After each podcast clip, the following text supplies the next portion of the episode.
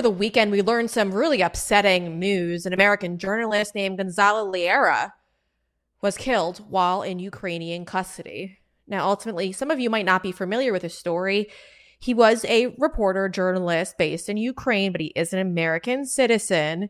And ultimately, he was debunking the mainstream narrative on what was happening in the war with Ukraine and Russia. And ultimately, the mainstream media didn't like that. Ultimately, they referred to him as a rep- Russian propagandist and they told other lies, but he was your only source of information in Ukraine who ultimately told you what was actually happening. He he pretty much was straightforward and said that Russia is winning this war and Ukraine is losing. And that was something they didn't want US taxpayers to know about because they still wanted us to fund this war. Now, sadly, he knew what he was doing and was putting him at risk, speaking the truth. And sadly, he was detained, he was released. And then when he was in his last final video was trying to flee and go to Hungary to seek political asylum, he was detained again by the Ukrainians and he died. But ultimately, he knew he was going to die if he was detained again. And that's the part that gives us all chills. Now, the news initially first came from Tucker Carlson. Tucker Carlson did post on Twitter that Lira did die and it was not confirmed by the government. We later did get that confirmed. Before we get to that part, I want to play a clip of Lira's father ultimately describing how the US government was not helping his son get out of Ukrainian custody. Insofar as the US Embassy, they haven't done a thing. Neither I nor his sister living in the USA, and I'm reading because I don't want to lose anything. Neither I nor his sister living in the USA have been able to communicate with Gonzalo. He's incommunicado. The US Embassy has not answered our inquiries. The embassy in Kiev never offered a defense attorney, never visited him except for the first time his court appointment last November 8th. The embassy has just burned out Gonzalo. An American citizen by birth is in jail because he was exercising his right of freedom of speech. His defense, as I said before, is in the hands of a court appointment Ukrainian attorney that doesn't speak any English. The USA government, with its silence in the face of this scandalous incident, suggests a degree of complicity, or at least tacit approval of Gonzalo's arrest, since nothing else convincingly explains the conspicuous lack of response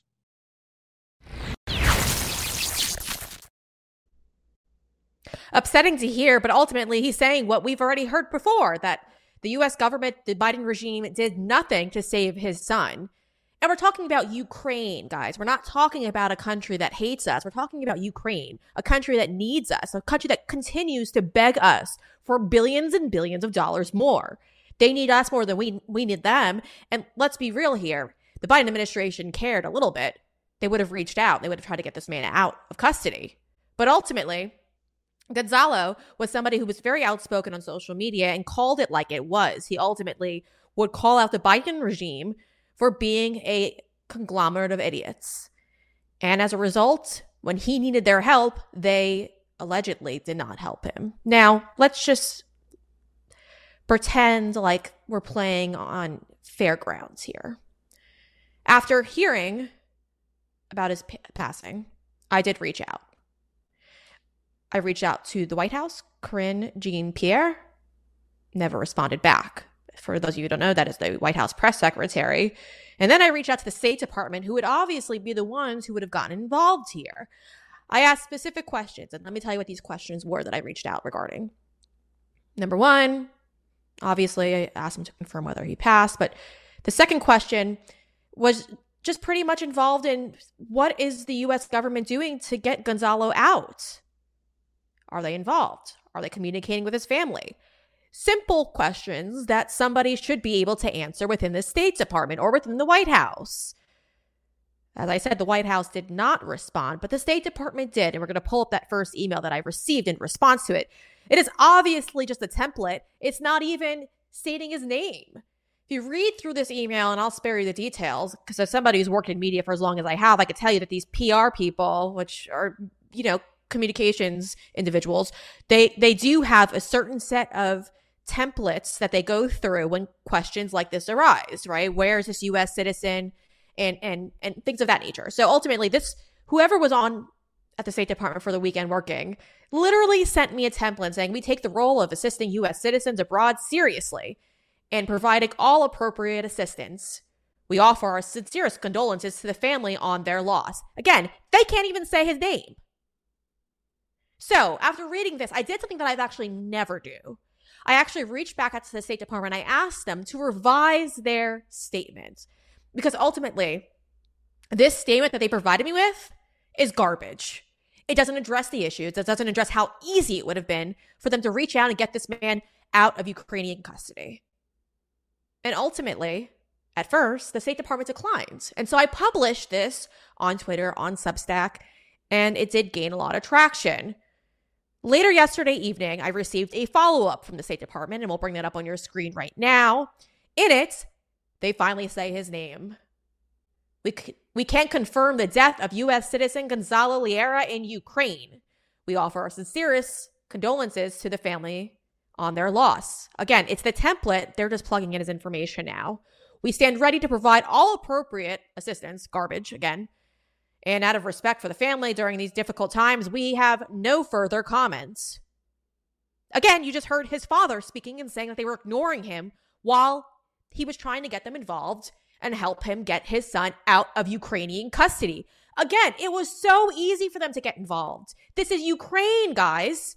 They have no problem getting on their private jets, flying to a war zone in Kiev to shake hands, do a photo op. You didn't think it was going to come up one time? The president's gone there multiple times to visit. So has the vice president. So has Republican politicians. They all have been there. So ultimately, yes, they could have said something. Yes, they could have taken back on one of those planes. He did not have to die in there. But yet they didn't do anything about it. And they intentionally didn't do anything about it. And you have to believe that at this point because, again, they do not even want to say his name.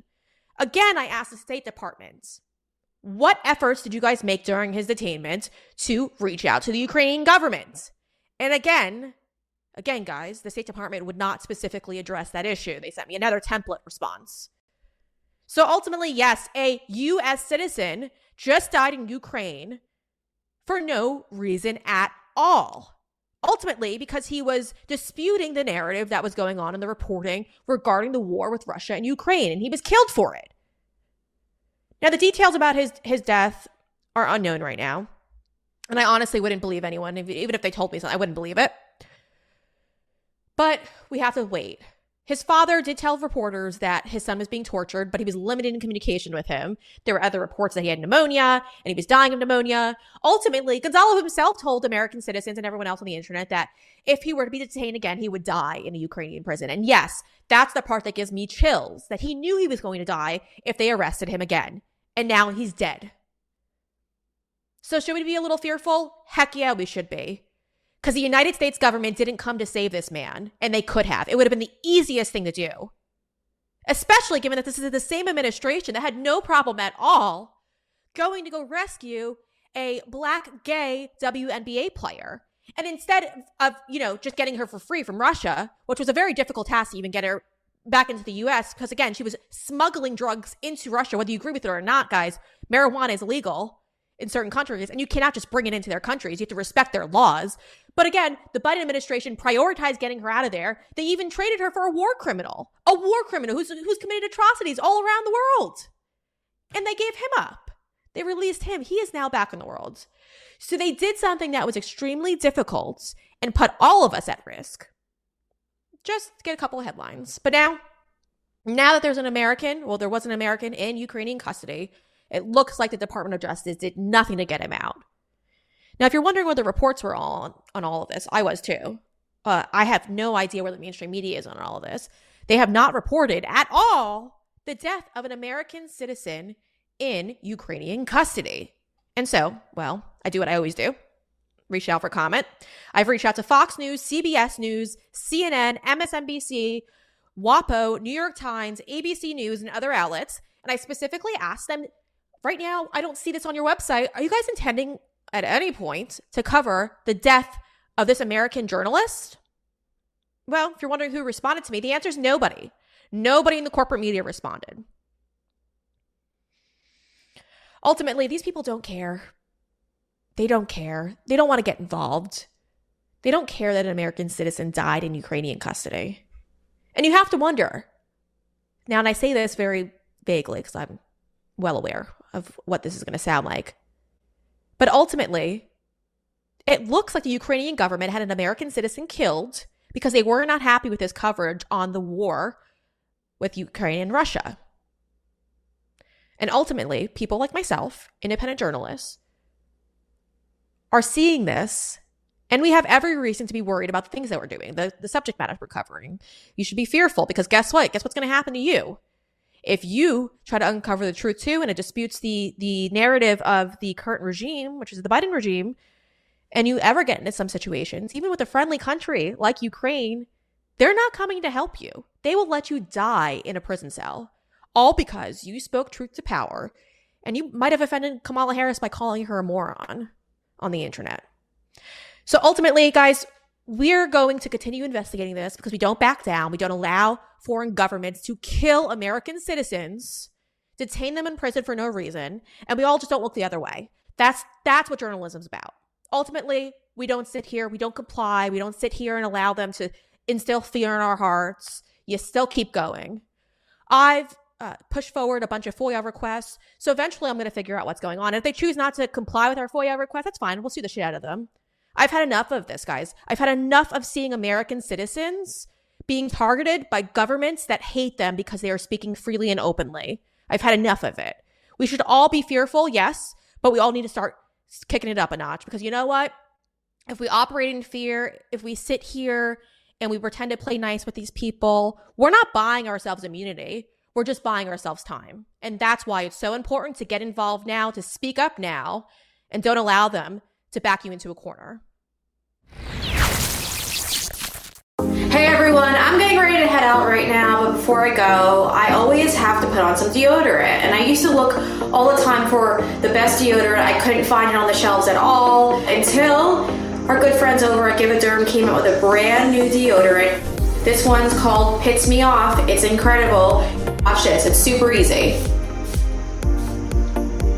And that's all you need. And it dries super quick. Obviously, I'm wearing black. There's no white residue left over. It's a natural deodorant. It's made right here in the USA. There's none of those Chinese harmful chemicals also included in it. It's giveaderm.com and then use the promo code Breanna for 10% off. You gotta try it. You guys, I've said it once before, so I'm gonna say it again. Under the Biden regime, I've never been more worried about my financial future. I called my good friend Dr. Kirk Elliott because I wanted to come up with a plan put in place to make sure I was secure, and he came with a plan for me to invest in silver. I'm rich. I've got my silver. I'm feeling so much better about my future. I highly recommend you give him a call and just chat with his team 720-605-3900. Now you could also head over to his website if you'd like to schedule an appointment. It's kirkelliottphd.com slash Breanna. And if you enjoyed that segment, make sure you hit that like button and if you want to see the news before it becomes the news, you have to subscribe to our channel. And well, if you have a liberal friend that you're looking to save, make sure you share this content with them.